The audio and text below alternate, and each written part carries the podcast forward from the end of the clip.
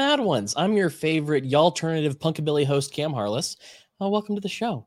Um, I don't have a guest host to introduce right now, so I, I feel like I have to fill some time here for just a second, just to make it feel right, and then I can go into the. This show is 100% brought to you by the fans and patrons. So hit like, subscribe, and share the show with your friends. There are all sorts of topics we've covered. Share them with someone who might gain something from them.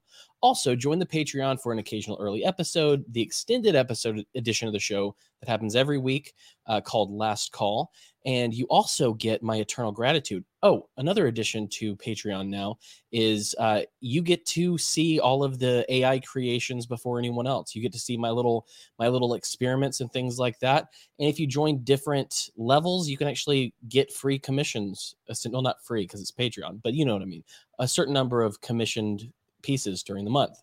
Uh, if you'd like to get one of my cool new tank tops or t-shirts with our wonderful TV headed logo man, uh, you can go to wearethemadOnes.com slash store. You can rep us with a shirt, a mug, or you can get one of those lovely presidential posters that I've been making. But that's all I have to say for that. Housework is done. Let's get to the show. Joining us tonight are the two best looking people named Abby and PJ in the conspiracy podcasting game. One has the stash to end all stashes, and the other one could probably kill you. They run a show called Conspiracy Pill that is branching out into ministry, and they're here to talk about that. So please welcome to the show. I'm going to say it in the correct order. Abby and PJ. Oh no! don't do me like that. you, going. It was, it was going so well. You wrapping up my mustache, and then you know, misogyny for the win is all. I'm How are you guys doing? I'm good. I'm Doing happy good, the man. last time I, I want to say the last time we did a show together, um, you guys didn't warn me that there was an associated drinking game. That's right. Yeah. Different, I think it was like um Every time somebody super chatted, we yeah we drink. right. Yeah. But I didn't have beer or anything like that with me. I just had bourbon. And so I had to take a swig of bourbon every single time. And I whew, But boy. but how else would we have What heard your great Sean Astin story? You know what I'm saying? Oh, that's true. I mean, if it, that's that's one of those things that I've told, I've had to tell that story so many times that Jessica, uh, my co-host on hiatus, would just be like, "Oh God, we have to do it again." But I think she loves it. I think she loves hearing my hatred of Sean Astin. Uh, no one understands it, and it's the best. That's the best thing. Is like, have I for? Am I am I a Christian man? Yes. Do I believe in forgiveness seventy times seven? Yes. So do I forgive him? No. What's crazy is last weekend I was with some friends who were talking about Sean Astin. I was like, I know I have a friend who Sean Astin did dirty, and I can't remember who it is. It's So me. thank you. I watch Lord of the Rings different now. That's all I'm saying. I, dude, I watch Lord of the Rings different now. I mean, like I I used to collect the swords and stuff, so I would have like Arag- Aragorn's knife, and I had Sting, and I had all that stuff. And now I watch it, and I'm like, I love these movies. I love these movies. I love these movies. I love them. Stupid fat hobbit. Um, uh, but uh, what was funny was not that long ago, uh, I had read a book called uh, "Reading Revelation Responsibly," which is a very, uh, very interesting book um, because it kind of takes a look at Revelation in a way that isn't dispensational, which is kind of it seems like it's the norm in America, uh, Mhm. which is you know we can possibly break that down later. Uh, but I had just started my kind of walk down, like deep walk down eschatology.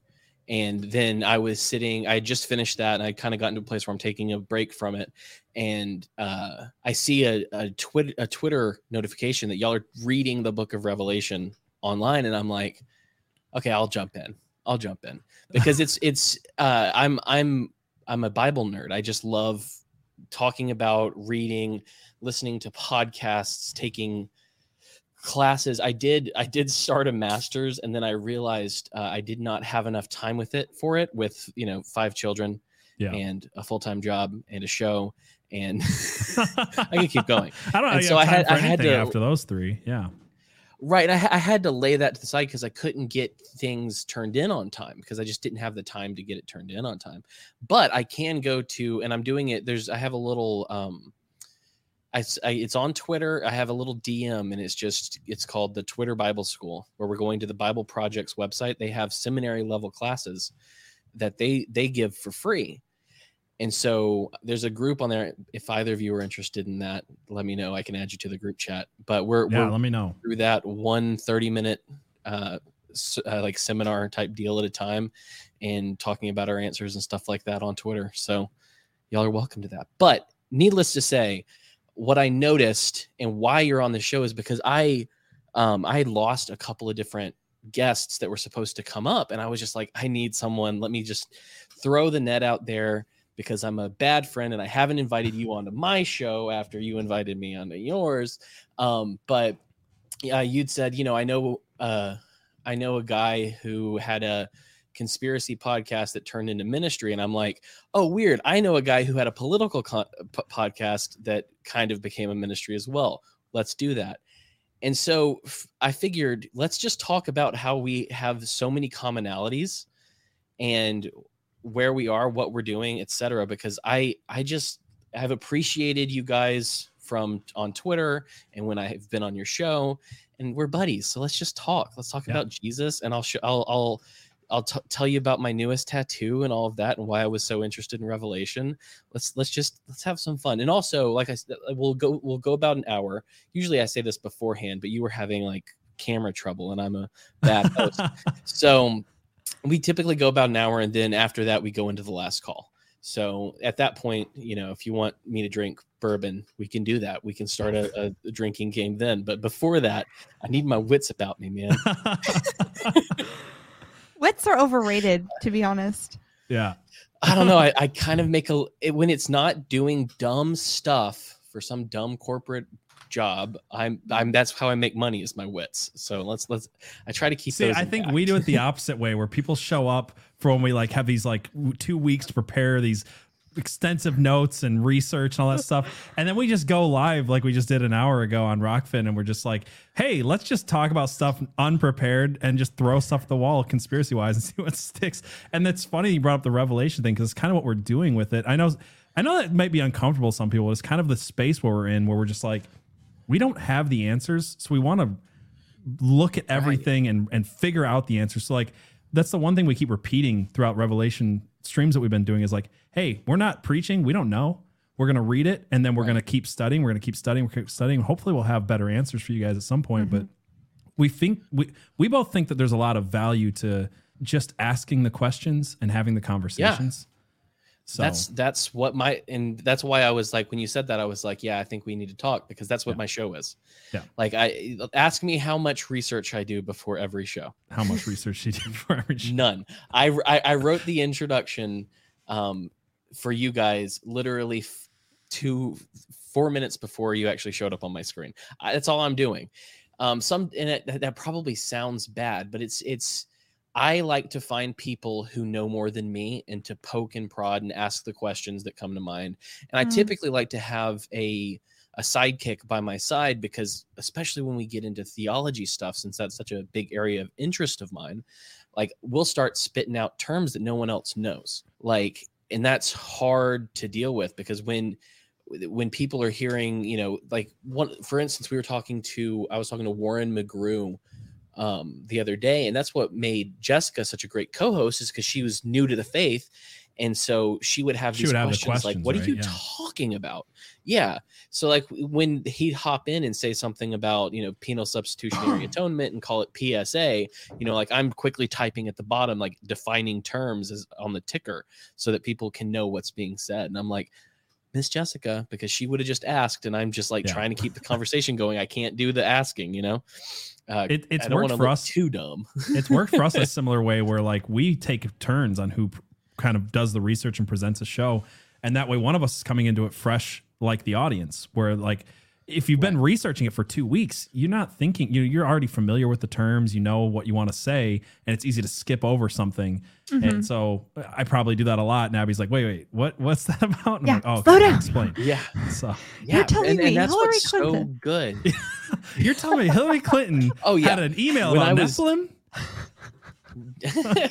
Did y'all ever um uh listen to my my red pill episodes that I did back in the day? i don't think I so don't think I've seen 'cause- those. Cuz back if, if you go back to episodes oh, 35 and then 39 through 41 you get my retelling of Ruby Ridge and then the Waco, Oh, I gotta watch Wow. those. which Yeah.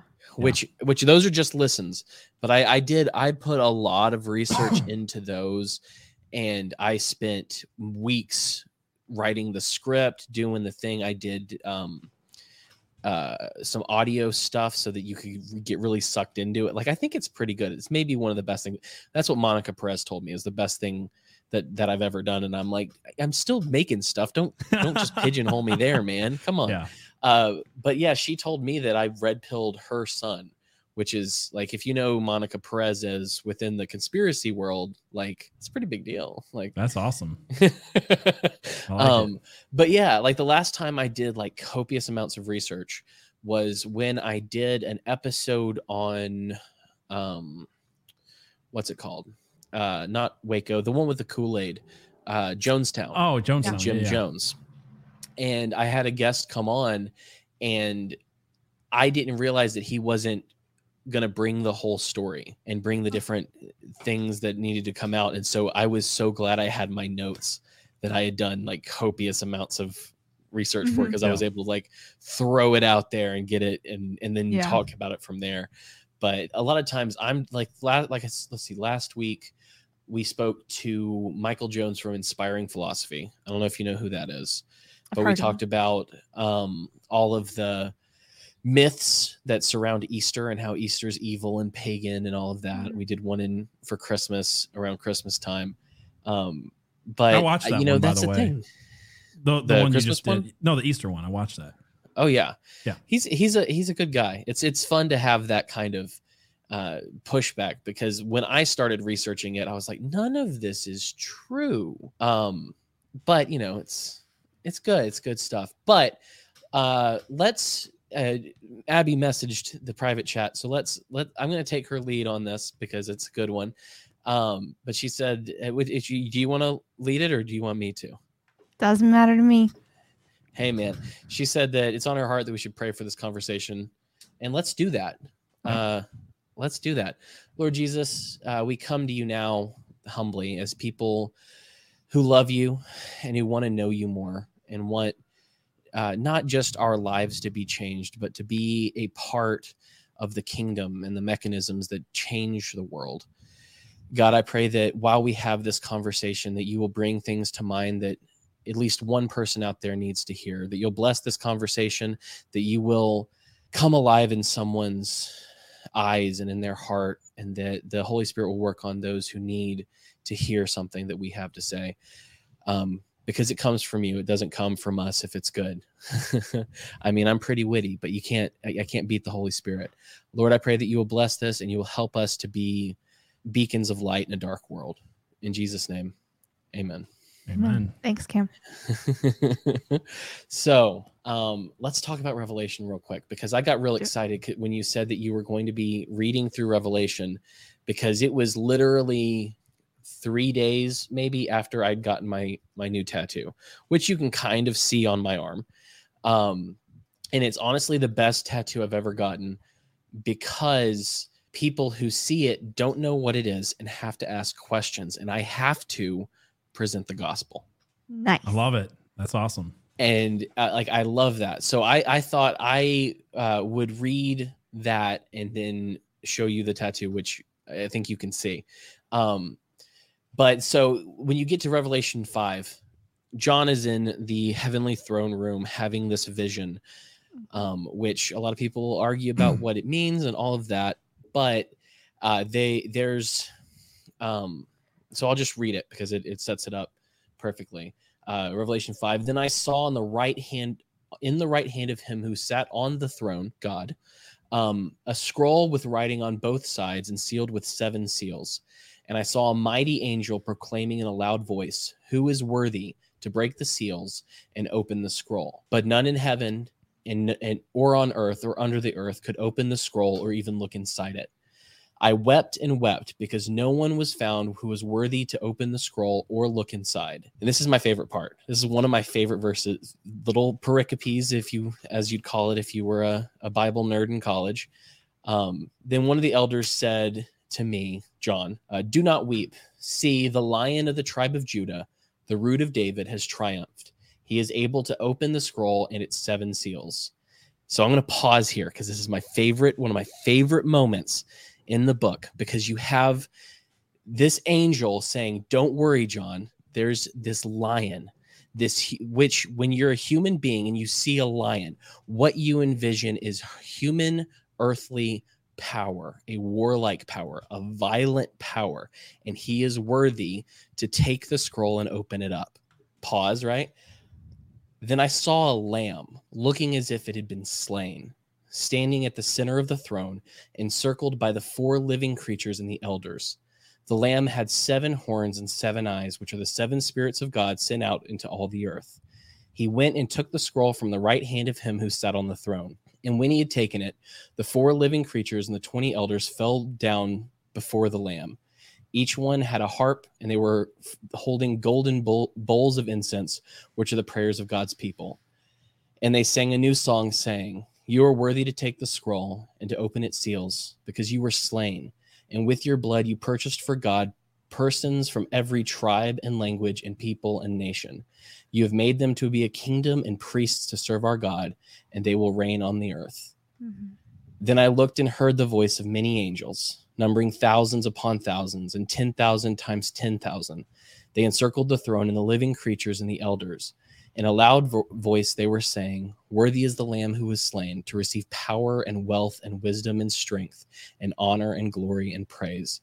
Then I heard every creature in heaven and on earth and under the earth and on the sea and all that is in them saying, To him who sits on the throne and to the Lamb be praise and honor and glory and power forever and ever. The four creatures live the four living creatures said amen and the elders fell down and worshiped. So my tattoo is the lamb. Oh wow. That's awesome. With the seven with, with the seven eyes and the seven horns and it is this is one of my favorite chapters in the bible because it shows the upside down kingdom of god. Because what we expect what like look at the the apostles before jesus came and died mm-hmm. on the cross and rose again. They expected a, a messianic military leader a political leader like ben shapiro still expects right? Mm. right. And yet what came was a self sacrificial God man who took away the sins of the world. And so it's this is one of those things that what it reminds me of is that power is upside down in the kingdom of God, right? I do not have to be violent because vengeance is mine, says the Lord, right? Mm-hmm. Yeah. I am not there to exert human power and will over others. Mm-hmm. I'm there to live like Jesus the lion of the tribe of Judah, who is the slain lamb who died, so that all people, all nation, tongues, etc., could come together and worship God together in the new heavens and new earth. So yeah. that's why I love Revelation 5 and why I was like, hey, let's talk about this. This is like my favorite chapter in the Bible. I love this. I love that so much because I think it's a message that is so needed on the right side of the aisle right now because uh, we had this whole episode recently about um, Andrew Tate, and you just see this whole like it was it was clear to me why he went and became Muslim, why he went Islam, because mm-hmm. you know you yeah. see these arguments online. They, they, worship their own strength, they worship their mm-hmm. their own power, their own success, their own like all of all of the wrong things. They they're worshiping the kingdom of of earth and not the kingdom of God. Right. Yeah. And they're they're they well, and that's the thing. I mean, I would say that you can apply this to all sorts of theologies, even some theologies within Christianity, but they worship a God of their making because it's it's their disposition of power, it's their disposition of under, uh, their understanding of power, of sovereignty, of all of these things that make God into needing to be a tyrant in in in order to be God. And that's what Andrew Tate had said when he said that he was yeah. Muslim was that God, the God, Christian God's not powerful enough. It's like, why? Because he doesn't want to destroy everyone right now. Like he, he wants you to love each other. Like what, what power are you looking for? Mm.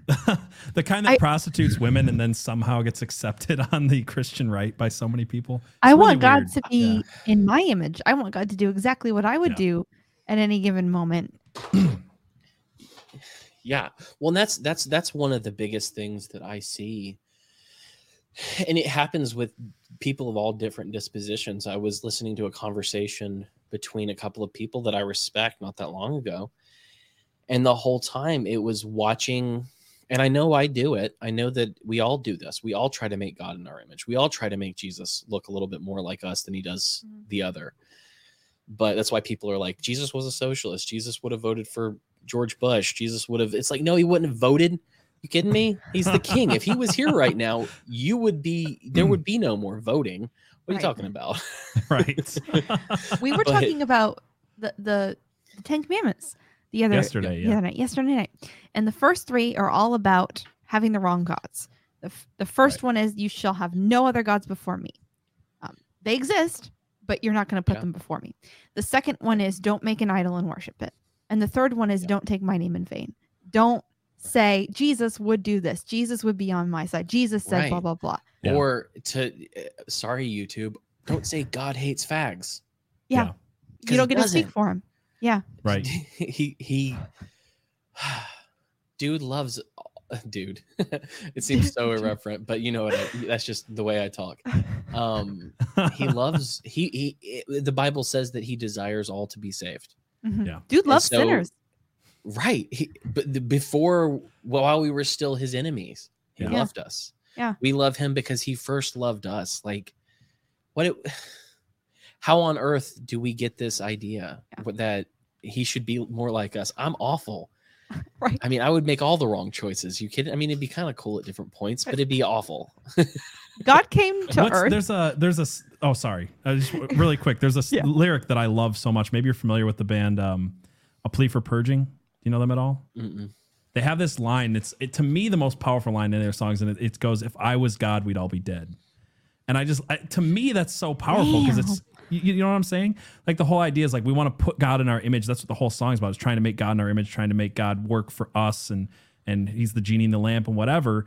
But if I was God none of us would survive. Like we're we're, we're so imperfect and if we're always trying to make God Well- look like us it's like that's the last person I want God to emulate is me it should be the other way around yeah Yeah, well, and that that makes me think of, um, you know, you, I don't know if you've had a lot of conversations with atheists, but a lot of times you'll hear these things like, "How come? Why would a god, a good God, let evil exist? Why wouldn't he just snap his fingers and evil would be gone?" and that was one of my big realizations. Was you know he's done that before. There was Yeah. a flood and everything. Mhm. yeah So what you're asking for is your own demise when you ask that. He But is people think that they're basically merciful good. enough. Yeah. Right. But he's graceful and merciful enough to not get rid of all evil right now because you wouldn't be here anymore. But it, it's People it's such a self-centered mindset to think Mhm. that because what you're saying is I'm basically good and getting better, which is the total opposite of the of the gospel. Um, but th- they never include themselves in that. They think, well, this person's Right. bad. I'm basically good, so he's not going to like. And if they the judgment came to them, it, you know, they'd be a little surprised. I think. Sorry, I didn't mean to cut you off, Abby. No, you're you're good. People, I think I was saying earlier was that that God came to Earth and He was like, you know who I'm going to hang out with? Tax collectors, prostitutes, like the word that people everybody hates. Yeah. A- and it's so interesting that the same person does that, right? He's like, this is the people I would prefer to hang out with, and the people he really hated, the people he yelled at when he was here and called names, were were the religious leaders who thought they had it all together, who thought they were so perfect. But that same God in the Old Testament is like, this nation is sacrificing their children. I want you to go in and I want you to kill them, and not just the men, but the women and the children and the cows. Uh, yeah, yeah. Well, and so in you know it's really okay. Do you want to get into it? Yes. You, you want to get into that? yeah. yes. okay. So one of the things about that phrasing, for one, is it was an ancient Near Eastern hyperbole.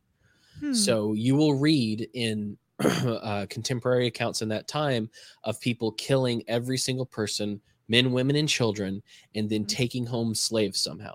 So what it meant was to utterly destroy Mhm. rather than to actually kill every man, woman, and child. So just it, it- it is ancient Near Eastern hyperbole, which is really interesting to know. So I'll just put that out there. But secondly, one of the things I found out is uh, do you know anything? I know you've mentioned Nephilim, Have you read um, The Unseen Realm by Michael Heiser? No, and Me I think too. you sent that to me as something I should read. So I need to get to it. you, you you should. Yeah. Um, but what's really interesting is if you read his work and if you read my buddy Brian's books, The Chronicles of the Nephilim, he fleshes it out in a fictional way, which I've been making all of these characters in AI for him. And so, like, I have Molech, I have all of these things that I've made, which I can show you guys in the uh, extended episode if y'all want to see those.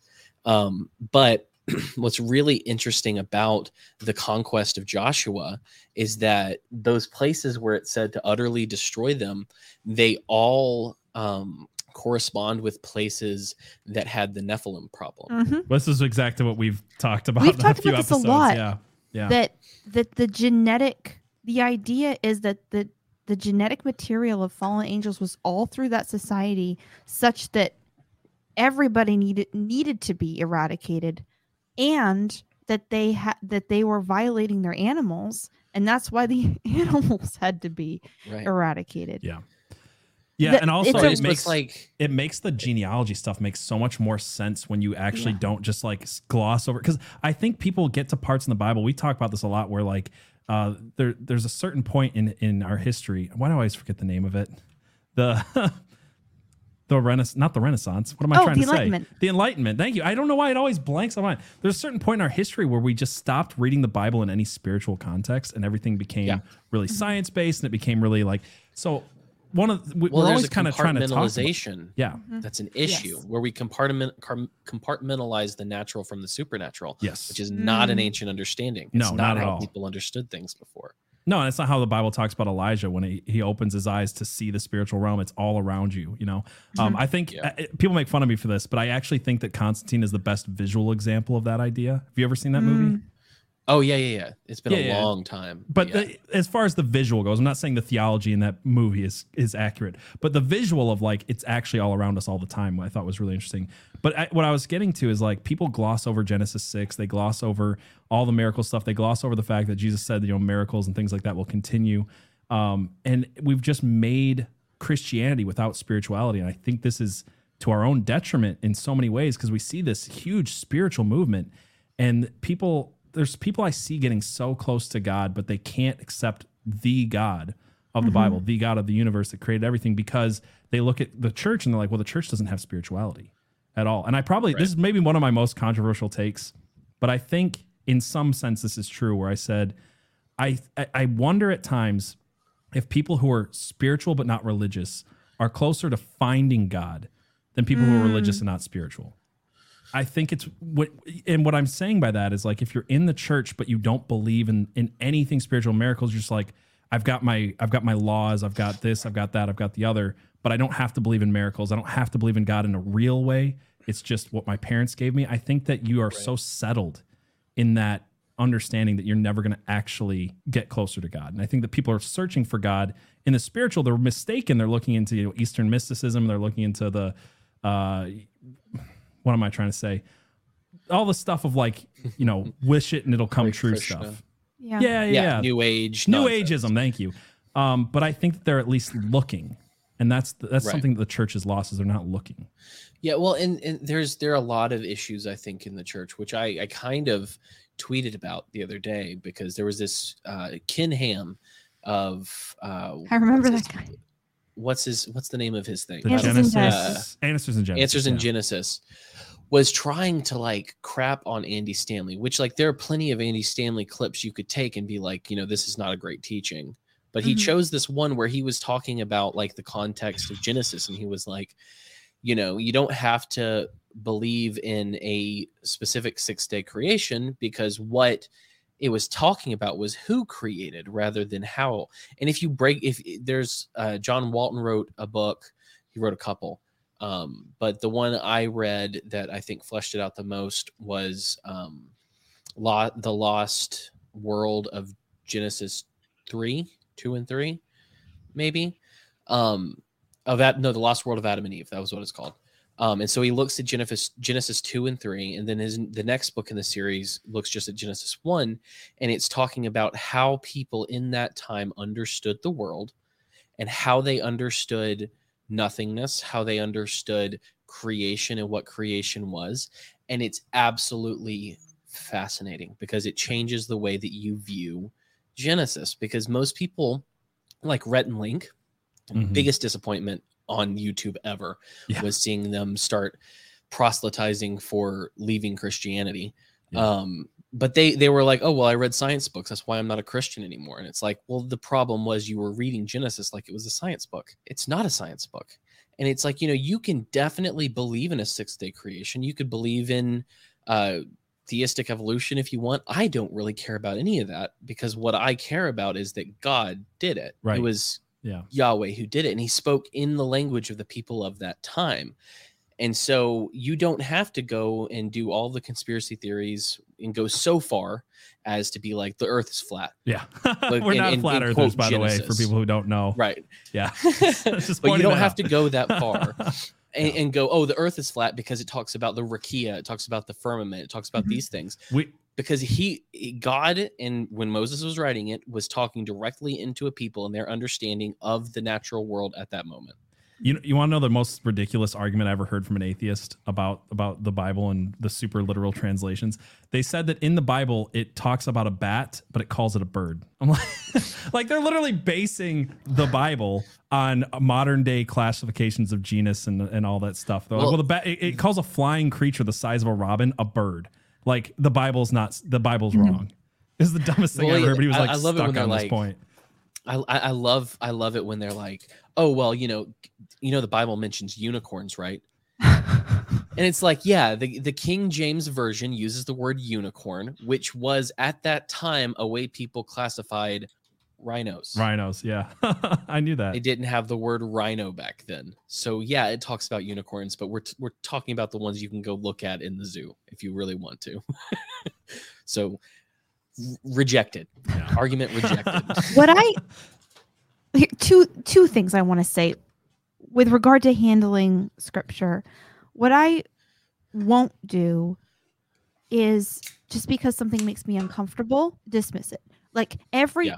I, I think that every time something makes me uncomfortable, I'm like, God, please, please explain it to me. Mhm. Please just right. and every single time I have just, with good faith, with honesty, said, I don't like this. I don't like where the Bible says women should be silent in church. I don't like it.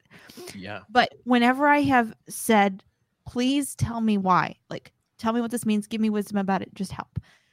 He's always provided at least a little something, if if not, you know, the fullness of what I was hoping for. And to that Artemis end, worship. there's hmm? Artemis worship in Artemis worship. that area. Yes. Yes. and yeah. I did I did a lot of work in in in college about the the role of women in Roman religion and how that kind of influenced the church. So and, and that kind came out of that prayer. Um but to that end there are things that we do that we feel like we have to shove science into the Bible. And I don't have a problem with the earth being old. It doesn't harm my faith. I don't have a problem with evolution. It doesn't harm my faith. I don't think the earth has to be old. I don't think there has to be I- evolution. I, think that you can read the Bible. My my general instinct is whatever the surface level understanding of if if if the beginner reader reads this and understands this, that's probably the true thing because I don't think God is a God of misunderstanding or chaos in in general. Not that there can't be deeper meanings, but I want to just ask like if this is what it says, how can this be true? Like Right. how how can I change my understanding of the world to to to fit? Now, I don't think the earth is, is flat. I don't think that's what the Bible says at all. But I think that so many times we have hamstrung ourselves both in Christianity and in science by Mhm. assuming that when science disagreed with the Bible, then science had to be right. It's usually the other way Right. around. Yeah, Right. th- I, well, a- I completely agree. I, I was just going to say when it comes to the six six days or six billion years, I lean towards six days, Yeah. but that has a lot more to do with me than it does the Bible, Right. because I view God as an artist. That's Yeah. how I view him because that's how and, and this is I'm not trying to make God like myself, but that's how my brain works. Mm-hmm. and so that's how I view God. And so I don't release an a, a, a project until it's done. Yeah. Right. And so in my mind, that's how God would work as well. Am I right? Probably not, but who knows? Um, but that's that's the beauty of the book of Genesis is the more you read it and the more you look at the surrounding context, it comes alive in ways you would not expect. Like the the fact that Genesis, especially the first three chapters, are a polemic, which is an argument against the other gods in that area in the Sumerian pantheon, is Mhm. mind blowing. And when Yeah. like my favorite, maybe I'll t- I'll talk about it again. One of my favorite realizations ever has to do with the flood and um, baptism, and I love it. I don't know if I I don't know if I've if you've heard me talk about that. It's one of my favorite realizations. Um, but the what the Bible, what Genesis one and two do, is it tells you who God is, how He created out of nothing, how powerful He is, and how much He loves His creation. That's all you need to get from it. Yep. and you're good. Yep. Anything beyond that is is cool. Go for it. But like that's what you need to pull out of the the first two chapters of Genesis. I've looked at I've looked at the creation story in both ways, in the very scientific old Earth way and in the young Earth way, and both ways I've looked at it, I'm like neither neither one changes Genesis at all. Neither one changes God's creation at all. You, it- for instance, like if you look at evolution theory and and you know the whole Big Bang theory is what I was trying to say. Uh, every stage that uh, life was created was the exact same that was created in the six days of the Bible. So whether it's over six million years or six days, it science tells us the exact same thing, same order. Yeah. Um, you can look at it as in you know six Well- literal days, or it says six periods of time. I know some people have made that argument, um, but there's it just doesn't change anything to me. I've, read some Well, really good books from both sides, and it just it points to the same And this is basic my. Like, controversial opinion, which is it doesn't matter right? Well, that's what I'm getting to because it's not it what doesn't it's matter. about. You know, Yeah, like it's a um and so it's really like what one of the things like you mentioned that some it's so it's so cool though when you see scientists have to agree with the bible Yeah. like it's happening more all the time.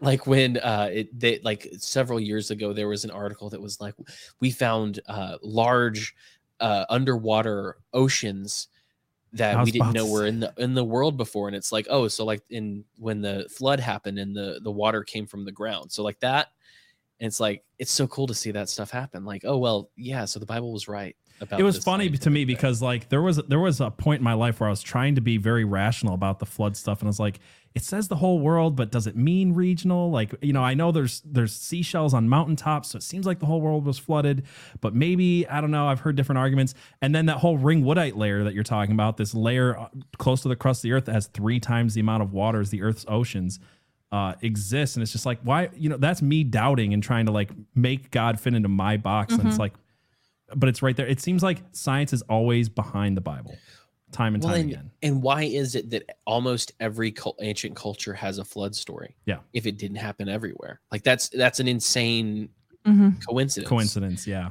You know like that just happened to happen but one of the beautiful okay here, here's one of my favorite beautiful things in genesis 1 and 2 that i love is you so in genesis uh, john walton argues that when you're looking at the genesis account and the creation account we try to make it about material creation which is um, one way of looking at it and it is material but what he points out is that what God is doing throughout the six days of creation is naming things and giving them purpose. And that is how people of that time would, without purpose, things were uncreated. If it was Mm. wild and waste, it was nothingness. So that's why the images of the great deep and earth without any vegetation and stuff like that, like a desert, are considered nothingness because there's nothing good coming out of them. There's no purpose. And also sea monsters. it's like a Um, pragmatic but- mindset Right. And so the, Yeah. the way that they saw things is as God named these things and gave them purpose, they became things. And so, what is the first thing that God had Adam do after he finished his work of creation? Name the animals. He named the animals. He, in the image of God, imaged God in the world and took dominion over it Huh. by partaking in creation. this this reminds me of something me and abby have talked about and i want to get your opinion on this because you said naming things gives them like actually makes them real right hmm is, Right. is kind of the purpose here the greeks didn't have a word for blue Right. they didn't have a word for blue And there's tribes in the world who can't see blue and they have no word for it. And there's this like this theory out there that like if it's not named, it just doesn't exist to them. Like in in um Od- in, in Homer's Odyssey, it describes the sea as wine red because the Greeks didn't have a word for blue. So it's like weird. Like, do you think the Greeks literally just couldn't see blue? It's like the, kind of the question. Well, I, I, I, you know, I don't know. I think that when you don't have a classification for something, you try to, you take it to the nearest thing that you can connect Right. it to. Right. Allegedly, I think I want to say they, I, I heard this, this today was that I want to say in Russia they have two, two words for blue, and so they actually see more colors in the rainbow than we do. we we we constantly edit things to make them fit into our classification so when we see something out of the corner of our eye that doesn't really fit we just it doesn't exist Yeah. if we could how much is happening around us all the time that we are capable of seeing but we haven't named and we Right. refuse to name because we're terrified of it Yeah. Right? I think the uncanny valley has to do with Nephilim, That's we've Poor talked about this but- a lot. Yeah. yep but um, yep so that, that that's been my take um but like think about it this way um how have you ever bought a new car Yeah. and you're like wow this is a really cool car i've never seen this car before you and then buy you see it everywhere. you everywhere. start driving around you see it everywhere I I, I own a because you have this i think i think it may be in a similar vein you have this classification for it you know to Mm. look for it now so then now you see it I grew up I grew up with my dad and my grandpa being mechanics. I've worked on cars my whole life. I know a decent amount about cars. When me and my wife a few years ago went to buy a car, one of the cars they showed us was a Ford Edge. Never heard of it. Didn't know it was a car. Yeah. I'm like, I've never seen this car, never heard of it. Bought a white Ford Edge. I see it everywhere. I never Yeah. knew this. I literally didn't know the car existed. I know most cars. Didn't know this type of car existed. And now there's three people across the road that own one. I see them every day on my drive to work. It's it's it's Yeah. really weird. Didn't even know it was a so car. I, I think so let me let me dive into my favorite thing real quick if if y'all are down for this because Yeah. it's oh blew my mind okay so in in creation you see at the very beginning you see in the beginning god created the heavens and the earth the earth was formless and void is the typical translation um Tim Mackie uses the tr- the translation because the word there is tohu vavohu which means essentially that's what we get uh, formless and void, but uh, closest since it rhymes. If you want to kind of keep that rhyming scheme, which is something we we miss out on the, the original language, we don't get that in. Yeah. But we could do an alliteration, which is wild and waste, and it says that God was hovering over the waters. Mhm. And so in the very first the very first sentence of Genesis, you see that there are these chaos waters, right? There is this nothingness that is shown by water, by the deep. And then you see God create the whole world, everything from the from that we know out of this chaos, right? This this water. And then what 6 chapters later, you see humanity has become incredibly violent. You you see the the markings of uh, spiritual um, human uh, mixed mixed breeding.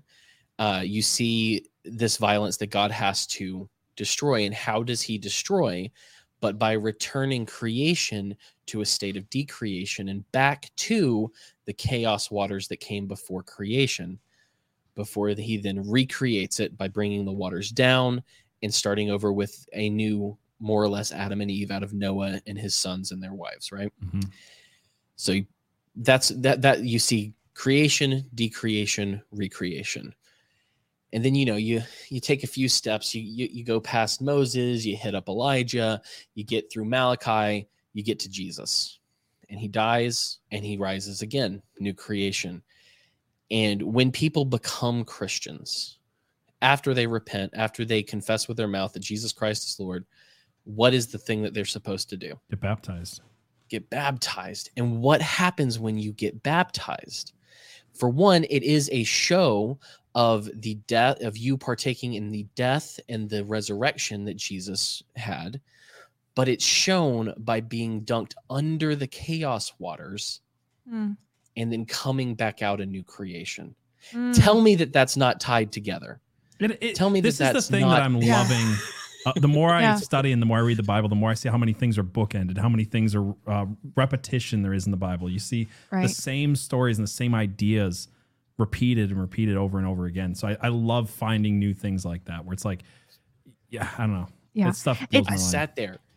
I sat there and I read it. I, I read because I was reading both the um the Gospels or Acts, and I was reading through Genesis again, and I I was reading those at the same time, and I went, "Oh my gosh, this is a this is Yeah. a, a vignette of Yeah. creation Yeah. again." And it's so beautiful to me. Baptism means that much more to me now than it did before because I'm like, I get to partake in the new creation. this is why and this is going to be this is not me suggesting that people shouldn't be involved with church but my story is just such that i grew up in church i was incredibly connected to church. I worked for a church out of college and they fired me. And after three years. Um and it was just it And I haven't really- liberal? it it was it was just i was too i was too much. And instead of just telling me to stop instead of just saying we need you to stop complaining about the things you don't think are right here and just it, they wouldn't just tell me to keep my mouth shut. Instead they said we love you we love you we love you we love you you're fired. And that's just that's another story entirely. And it's one about just um cowardly people. Mhm. but also that was a, i think that was a good thing. But i haven't really been back to church since. But i found that my faith is better for it. I found in the last several years of me being in church it was just going from one terrible hit to my faith to another one incredible failure by church leaders to another and just trying to constantly recover from these incredible hits to my faith and once i was out of it i could finally like have a faith that worked Right. and so a community of believers is so important and I've always kept that. Mm-hmm. But going into a church building and going through the rigmarole of it all is just I mean, I feel uh, I've always just ever since just felt so cold and empty by the end of it and exhausted. But that's not the point. The point is that once I got out, I found it was so much easier for me to just read the Bible and not be afraid of coming to a wrong interpretation because I can just trust that God will, if I get off track, He'll just lead me back because He knows I'm reading it in good faith. So I can just ask questions like, what if this means this? And I don't have to like sit there and worry, is somebody going to think I'm being heretical? I can just Right. ask whatever pops into my mind, which is I think what we're supposed to do, right? We're supposed to read it and Yeah. and try to like listen instead of being trapped with all this preconceived ideas. And so things like the water, things like whatever, I love asking questions about it. I'm I'm with you. I I have to describe myself often as a nomad Mm. because you know we we we keep trying churches around here, but I think one of my greatest frustrations is that I find that most people don't even understand what that word means. Right. Um, because if you look, wh- do you know what the word is in the New Testament for a church? Is ecclesia. Mhm.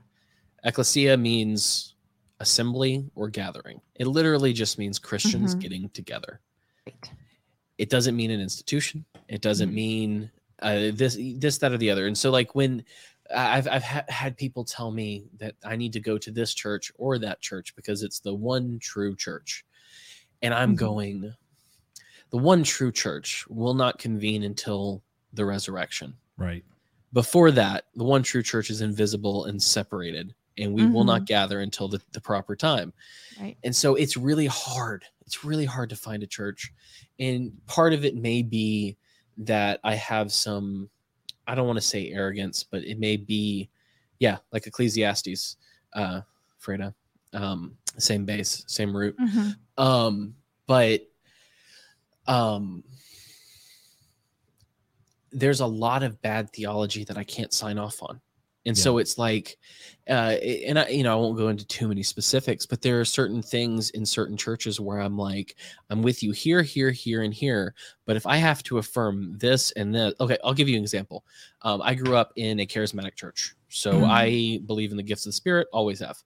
Um and so when i went to college i went to college for several years at a an assemblies of god school. And so the assemblies of god have what they call their 16 fundamental truths and so I read their 16 fundamental truths and I went, there are two of these that I cannot sign off on. One of them because I don't agree with it, the other because there's no way this could possibly be considered a um, a fundamental truth. Mhm. Um, which I, if I look now, there'd probably be a third. Um, but one of them was that speaking in tongues is the initial sign sh- sign of the Holy Spirit. Hmm. I I think I've seen it, and I think when it happens, that's wonderful. Mhm. But I do not think that that's the initial sh- sign. I think Right. that there are Right. plenty of people walking around this planet who do not speak or pray in tongues who have the Holy Spirit living Mhm. and breathing through them. I think it's pretty I obvious. Cannot agree with Yeah. that. It's also Right. pretty clear in the Bible too that some gifts are given to some and some are not to others. It Right. says it says right, in the Bible, some will speak in tongues, not all. Um, that's been my Paul problem. says, "I wish all of you would speak in tongues, or pray in tongues like I, I do." wish, not I Wish. need, or you have Yeah. to. Yeah. and that's been my Yeah. problem with the charismatic church as well. Is like I, I like a lot of the charismatic churches I've been to, but I've been expected and told like you have to speak in tongues. You're not uh you don't have the Holy Spirit. You're not really saved. And I'm like, that's not my gift, dude. I know what my Mhm. gifts are, and it, that's just not it. It might be my wife's gift, and it is, but it's not mine. Mm. And and that's been a hard Well- uh, thing for me. And the second thing in that list, which I need to go and read it again because I'm pretty sure I'll have, like I said, there's probably going to be at least a third. Um, but was they took a firm stance on premillennial rapture stuff, and I'm Mhm. like, this is not something you can make fundamental, and that's my that's Right. my only thing. I don't care if you That's, believe that's that. silly. If that's you- so silly. if you if you want to believe that by all means go do Right. that but like i this is not fundamental. There's been disagreements since the church began on this. Not to mention that it looks like maybe this is an overstatement from someone that i spoke to but the the, the understanding is that a majority of the early christians were uh amillennial or amillennial. They didn't believe in the, the millennial the millennium Mhm. coming in the future you know? Um so i don't know. But the idea that it's fundamental i was like i can't sign off on it. Yeah. can't do it.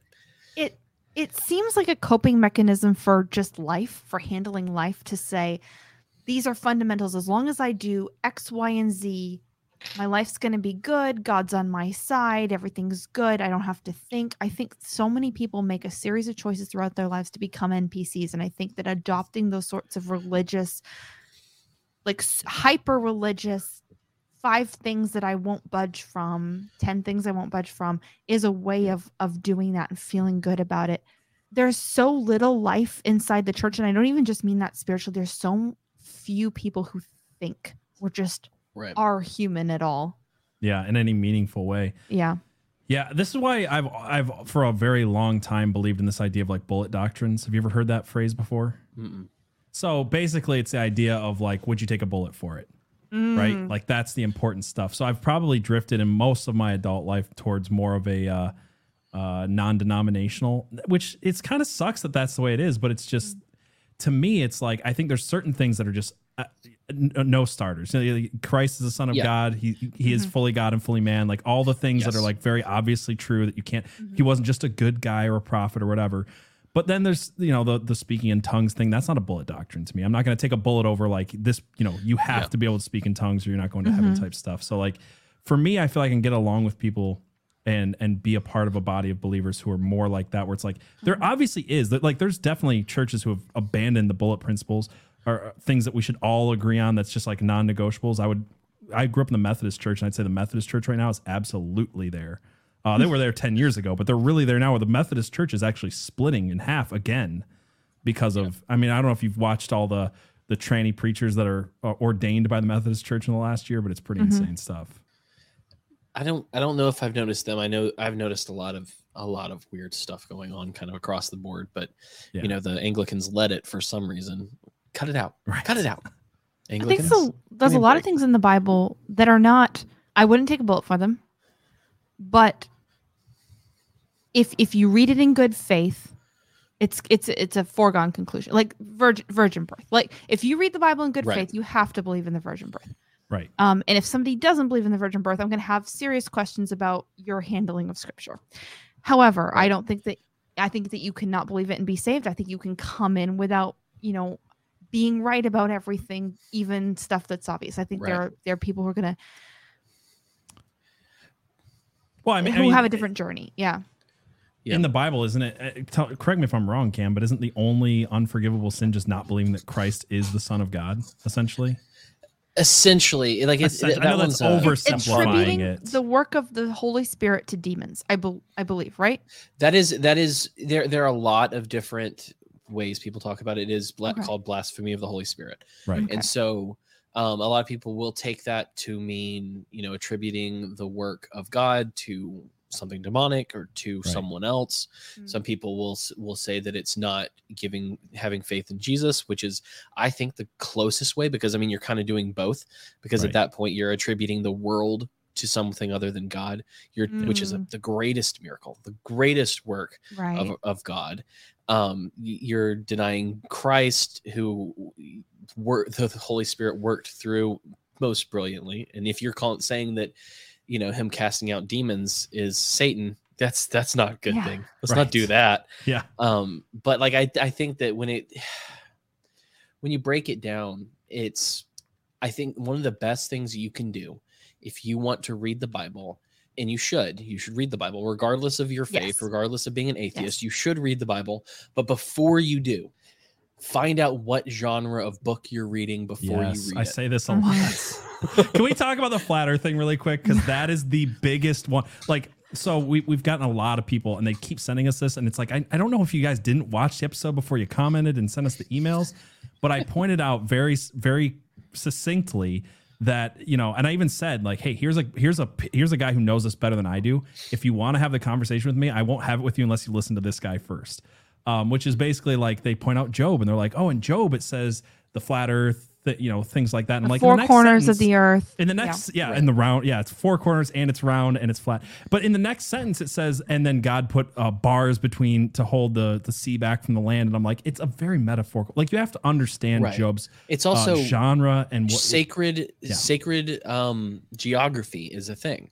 yes, there is there is theology to f- be found in the way they speak about different things including the earth. And Yeah. so I, I i'm not a remotely an expert on this. I just know it exists. So that's all you get from me right now. Um, but you have to realize that when they're talking about places and place names like look at genesis. There are are four rivers that flow out of eden and these are the the good rivers. These are this is the good water. It's which is a different word for water that's like that's what's so interesting. Tohu vavohu in the in the first chapter of genesis once the the holy spirit or once god the spirit of god is hovering over the waters the word they use for water changes. It changes Mm. from tohu vavohu to a different word that i can't remember off the top of my head right now. But there's there is a sacred um a theological impact of these four rivers and how they are under they come from eden and then they will come from the new jerusalem later. Like Mm. there's there's a lot of stuff that you're like if you dig into you're going to find more and more and it's not about oh well the earth is flat. Like the- it's a disc that's going around and it, look at this clock that makes it makes makes you understand how this shut up. Shut up That's that's, not not what we're talking works about. shut I up. think what flat Um, Earth comes down to is that people are aware that they're being lied to. People are people have an instinct that there is something deeply wrong. overcorrection yes, It's but but it's it's that knowledge of sin. It's that knowledge of Satan. It's that knowledge of the deceiver. It's just a misplaced name, right? They naming is so important and and discernment is so important. And I think so often people who are anything that grabs onto people with an incredible power like flat earth does there's a reason it does and it, it's because it has a really strong kernel of, of truth in it that yes you are being lied to about your existence you are you are correct that there's something deeply wrong with the world that we're cursed that we're that, that we're science missing is something constantly right trying to push in Yeah. a certain direction that's Yeah. not accurate. Yeah, Well, also it's totally a psyop because Yeah. they want they wanted people to say that so they could throw any other conspiracy uh, Mhm. under I've bus said this saying, from oh, the that person's very- flat Earth. I've said this from the very beginning. I thought I thought flat Earth was the same as birds aren't real, which is like a, a, a satire, a joke, right? Right. So when I first saw flat Earth stuff ten years ago, I was like, oh, that's funny. Like I, I literally thought it was a joke, and then I was like, and then as soon as I started pe- seeing people believe it, I'm like, you guys don't get that's a psyop. You don't get that they're trying to get you to believe something Yeah. so insanely ridiculous that when you do question the real things, it's this. I think that's what Q is, by the way, too. I think Q Oh, is yeah, full I've- of so I many kernels when of I truth told- because it's bullshit. Uh, yeah. uh, Oh yeah. Well, I I told that's what I told Monica early on. I was like, Q's a psyop. Um, it's it's they've gamified information to make people not actually pay attention to what's really going on in front of them, so that Mhm. they don't actually change anything. And Mhm. of course, birds aren't real. We all knew this. Why make Birds a, aren't real. a conspiracy about it? Yeah, that's what I'm saying. It's Hot like dogs we are all know sandwiches, it. Like, too. yeah. I think this is what makes conspiracy pilled such such a ministry for us, and this was something that completely took us by surprise. We we thought we were just going to talk about conspiracies, and it, and people started writing in and saying, "I'm reading the Bible like I've never read it before. I'm reading the Bible when I've never read it before.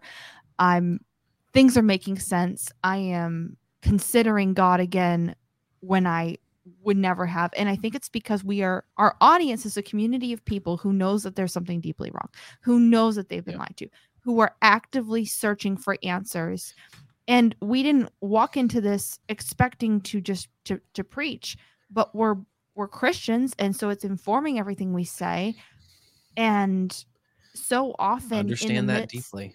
yeah so often in the midst of of putting together conspiracy theories we're referencing scripture and we're saying well this helps me make sense of this and people are watching like holy crap it helps me too.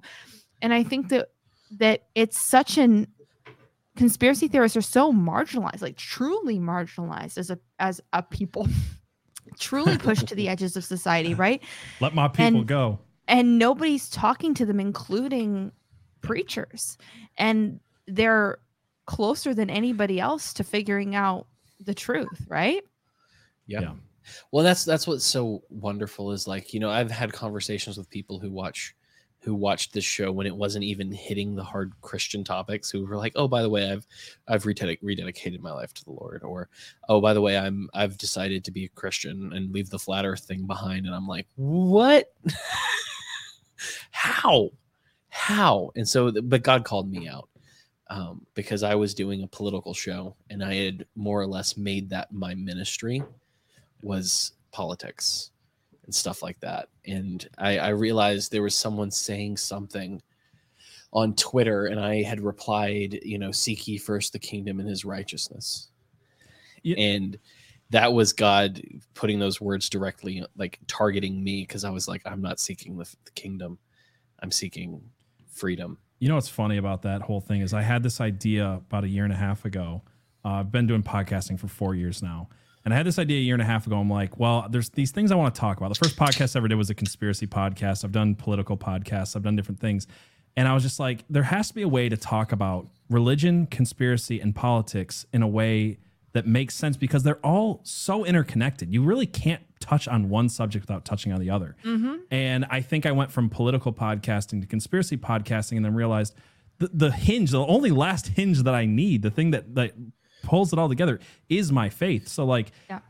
even even from our beginning of conspiracy pill, which was only like seven or eight months ago. I don't It's even know. insane. I feel like I've I known you my whole life. crazy, dude. I know we've been Yeah. like we're like best friends and we've only known each other for Oh, less than a year. Worst friends. Get We're it right. best worst friends. I- God.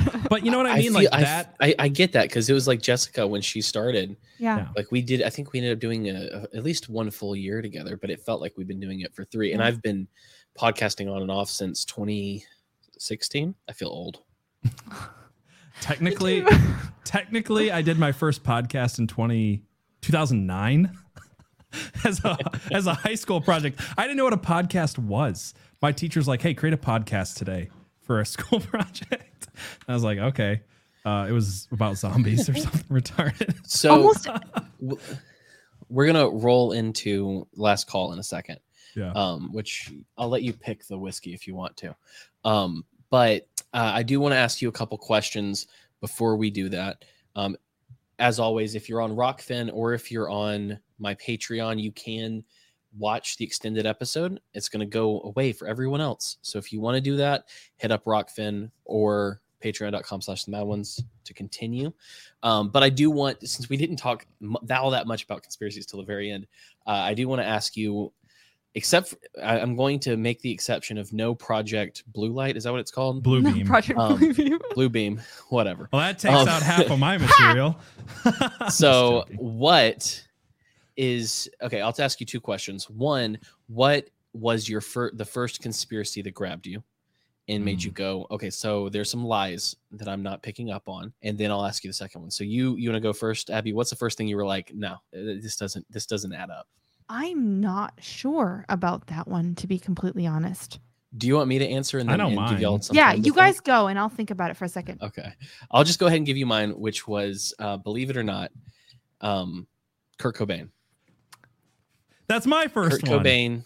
Yes. Kurt Cobain, uh, his his death at his own hand, nonsense.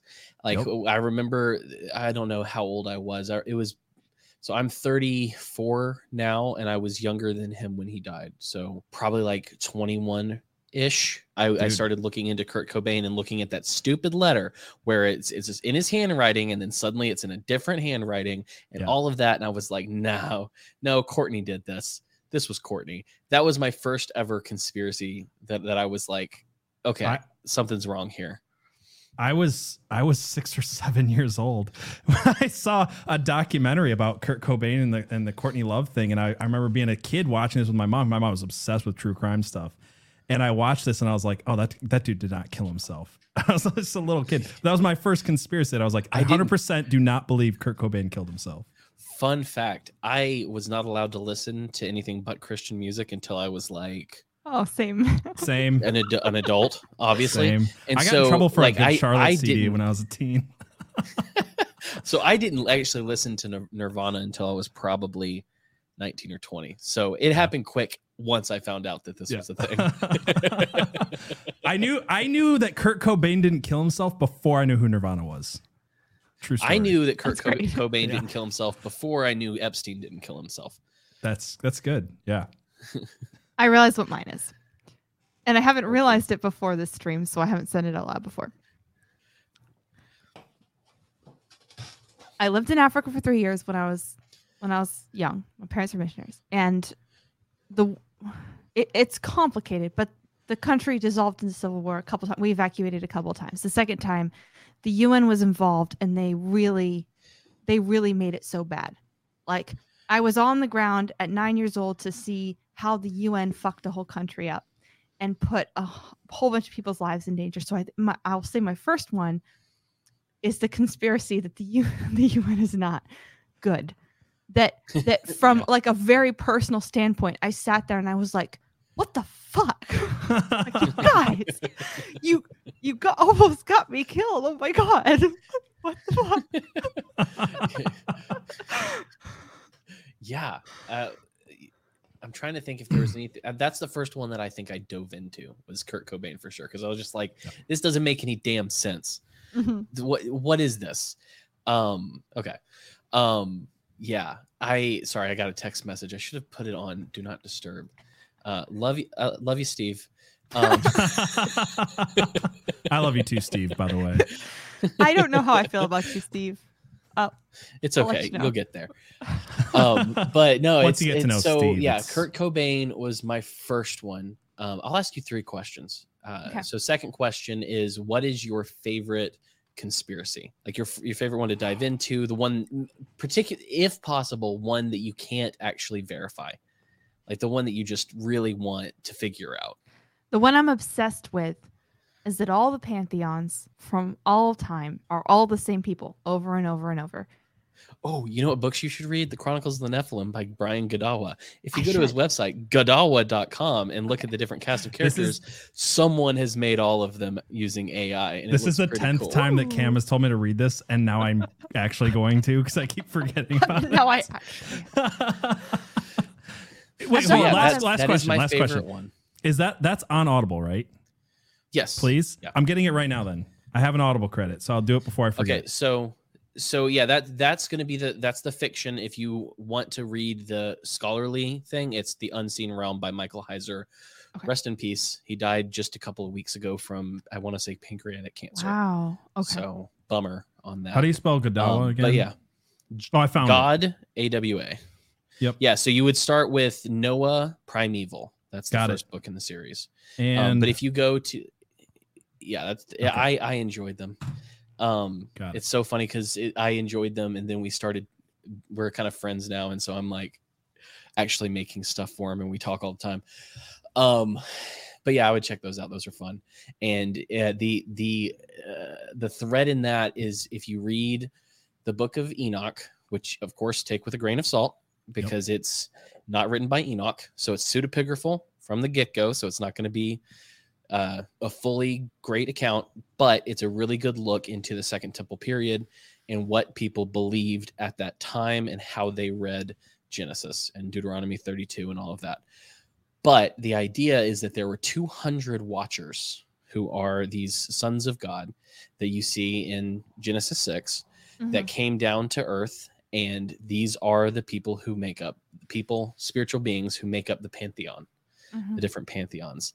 And I'm trying to talk Brian into writing a book with me because I want to do the Norse gods. So, is there a way we can get Brian to come on our show at some point? 'Cause this is like ninety percent of what we Yeah. talk That'd be about. amazing. Yeah, yeah. That'd be Yeah, amazing. Brian's great. I'll I'll I'll I- I'll I'll definitely hook you guys Okay. up. Okay, if you Cam, talk. you go real quick.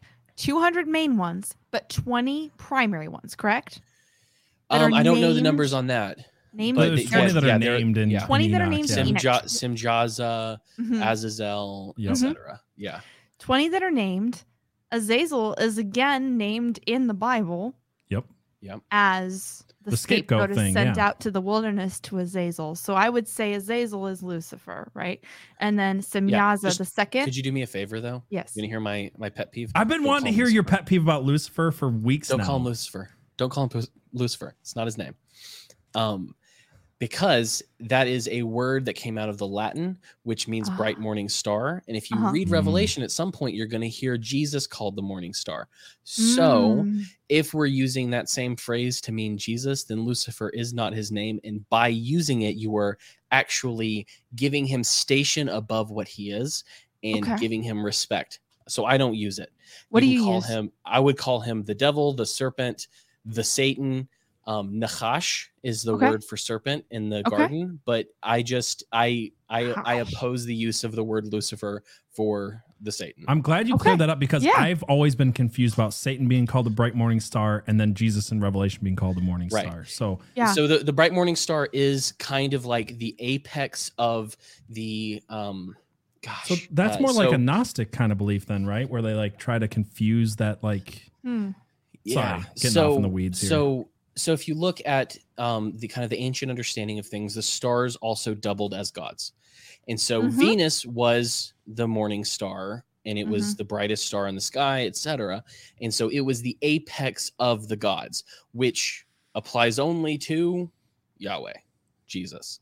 So Mm. I'm just saying let's not let's not give him Yeah, give I'm, no, I'm glad to award that he's learn due. that because I was curious. You'd said that to us a few weeks ago, and I was curious, or maybe more than a month ago. But yeah, Yeah. Yeah, I No, was just like, right. "Mm, Yeah. this is my pet peeve. Azazel, Hades, um, but Yeah. 20, 20 named ones. And then my, and there are 10, I'm sorry, there are nine planets, and then there's a sun and the moon, right? Yeah. I think that you have 20, which is the male and female of that a lot of the, I'm not saying this. I know what you're trying. It's it's kind of like how the Gnostics talk about it a little bit, but they do it in a, i- every every demonic god or fallen angel, whatever you want to call it, watcher, Yeah. the twenty of the watch. They have a male female pair. Yeah. That's what you're saying, which makes Well, one. So if you look sun- at well- Baphomet, which is male and female Mhm. together, I, I think that's what And you're And I think to say. that that female bit's always a deception. FYI, females are always I- a I- deception, dude.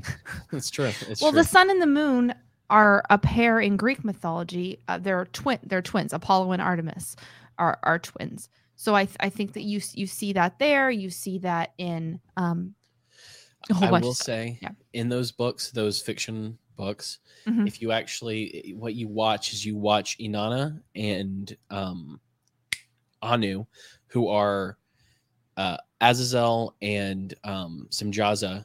Mhm. Simjaza gets you, you'll see, but uh, Inanna becomes um, Ashtart, becomes Mm. Ishtar, becomes Mhm. Astarte, Yep. becomes you know Ashtoreth, etc. Like you you see this this kind of move. So Yeah. you should talk to Brian. He, he- We he'd have should. fun. We, We gotta to have talk him to on. Brian. Yeah. yes. I'm excited for um, uh, so questions. Uh, do, do you have a conspiracy that you? You told me your I couldn't say mine. I'll tell- this is Bluebeam. No, it's- Fine. it's give not- us the give us it's a not. little. Give us it's a not little. actually Bluebeam. Bluebeam exactly, but Bluebeam got my mind going. eh, The Raelian thing got my mind going. But I will say this: I am more and more convinced all the time that people are going to worship aliens. I think if you had, That's my theory. My Okay, theory okay, is so- that it's yeah.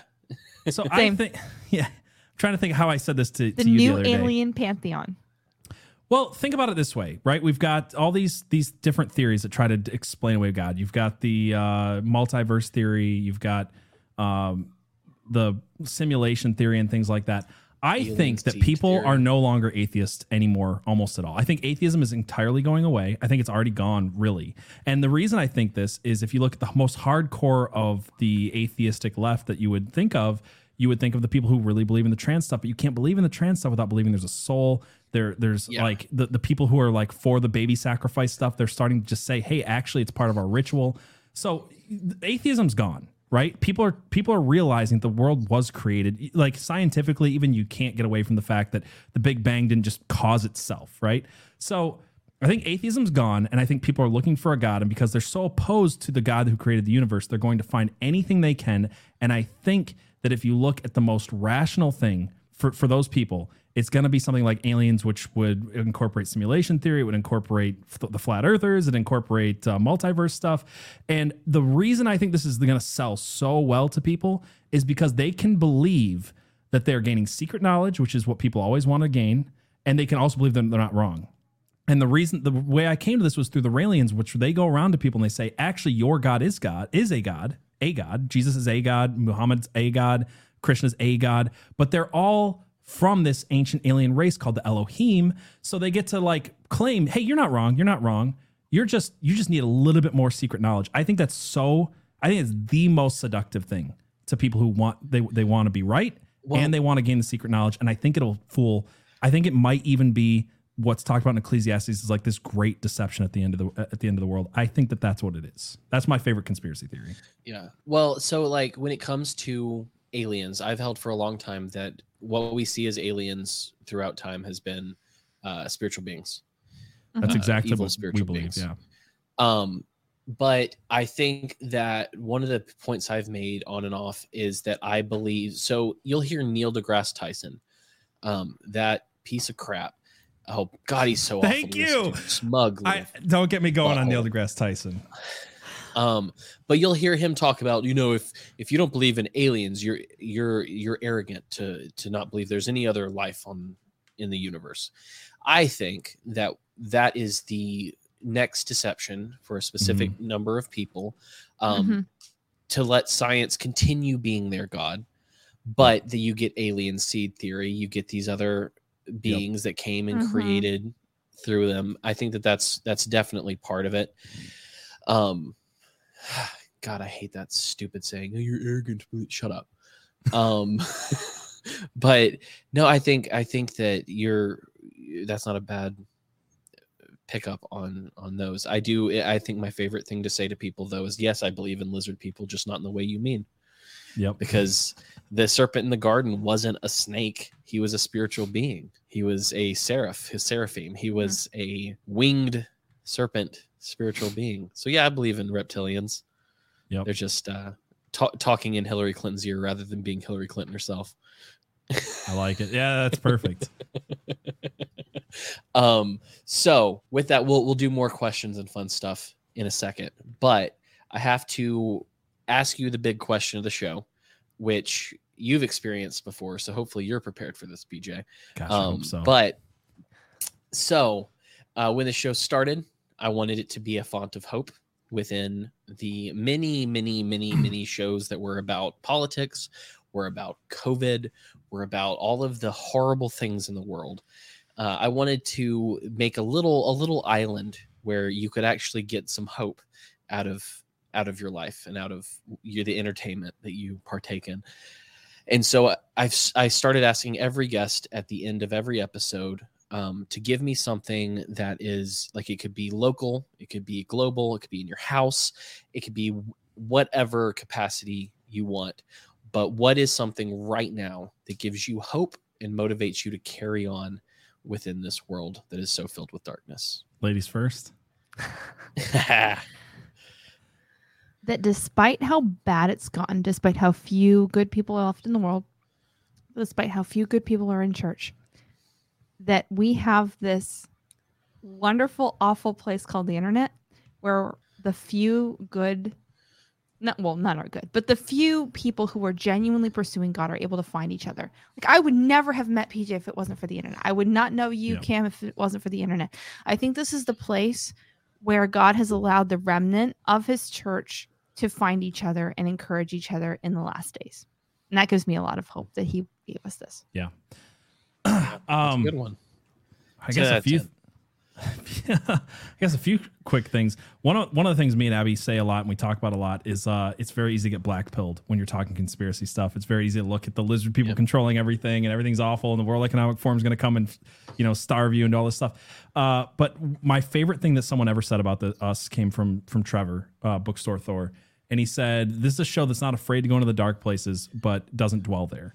And I think that that is our call as Christians. Uh, I think that if you're a Christian and you're not finding joy in life, you're doing something wrong.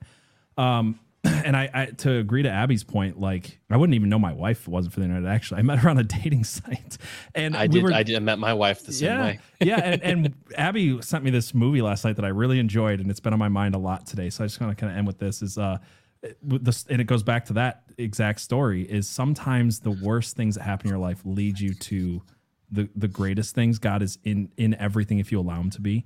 Uh, you know what I mean? He's in everything, but like he can he can actually direct all of the bad stuff in your life towards good if you allow him to.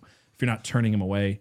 Um, and I would not have met my wife if I hadn't lost my job, become homeless, um, gotten incredibly sick.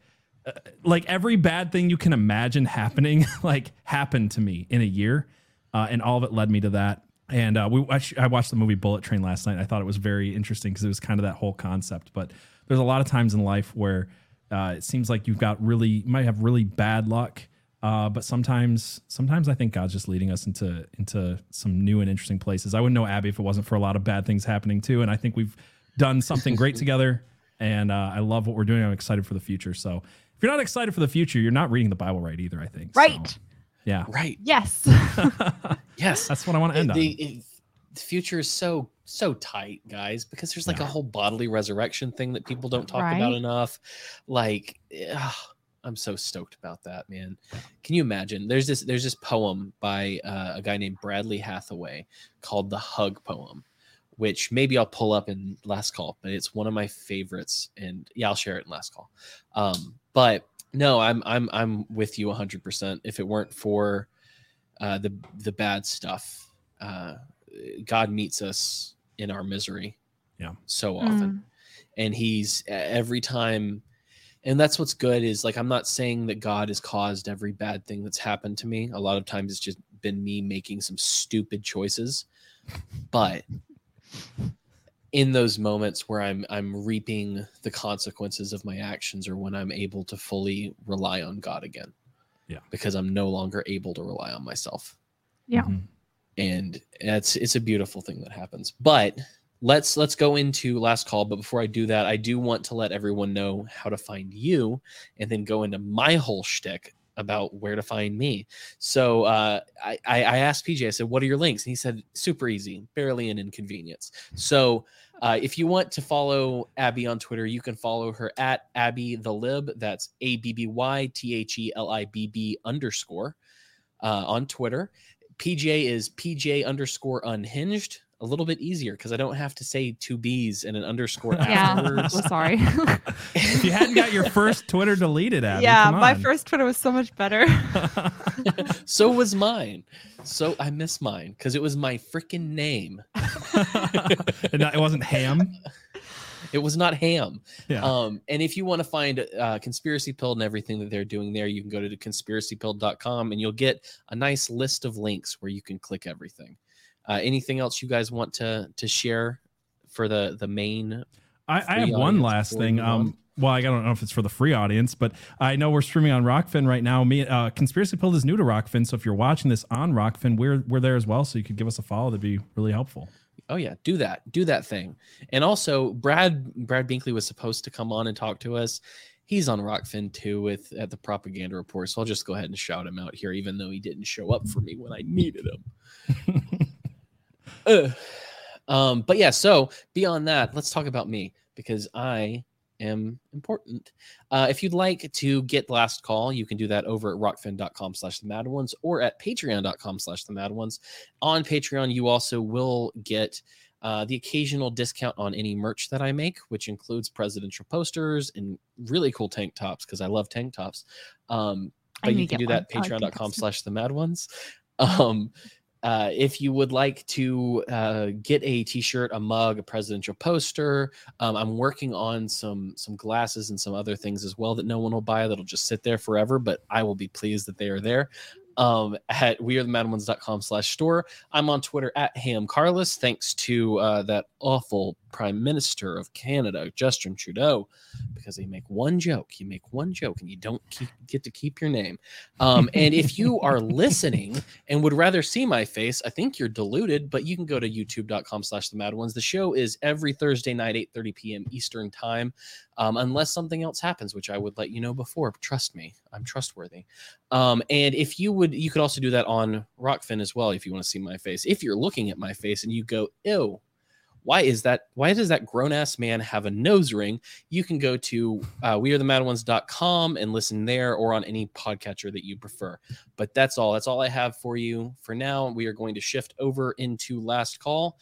And uh, with that, as always, you have a chance to be a light in the world.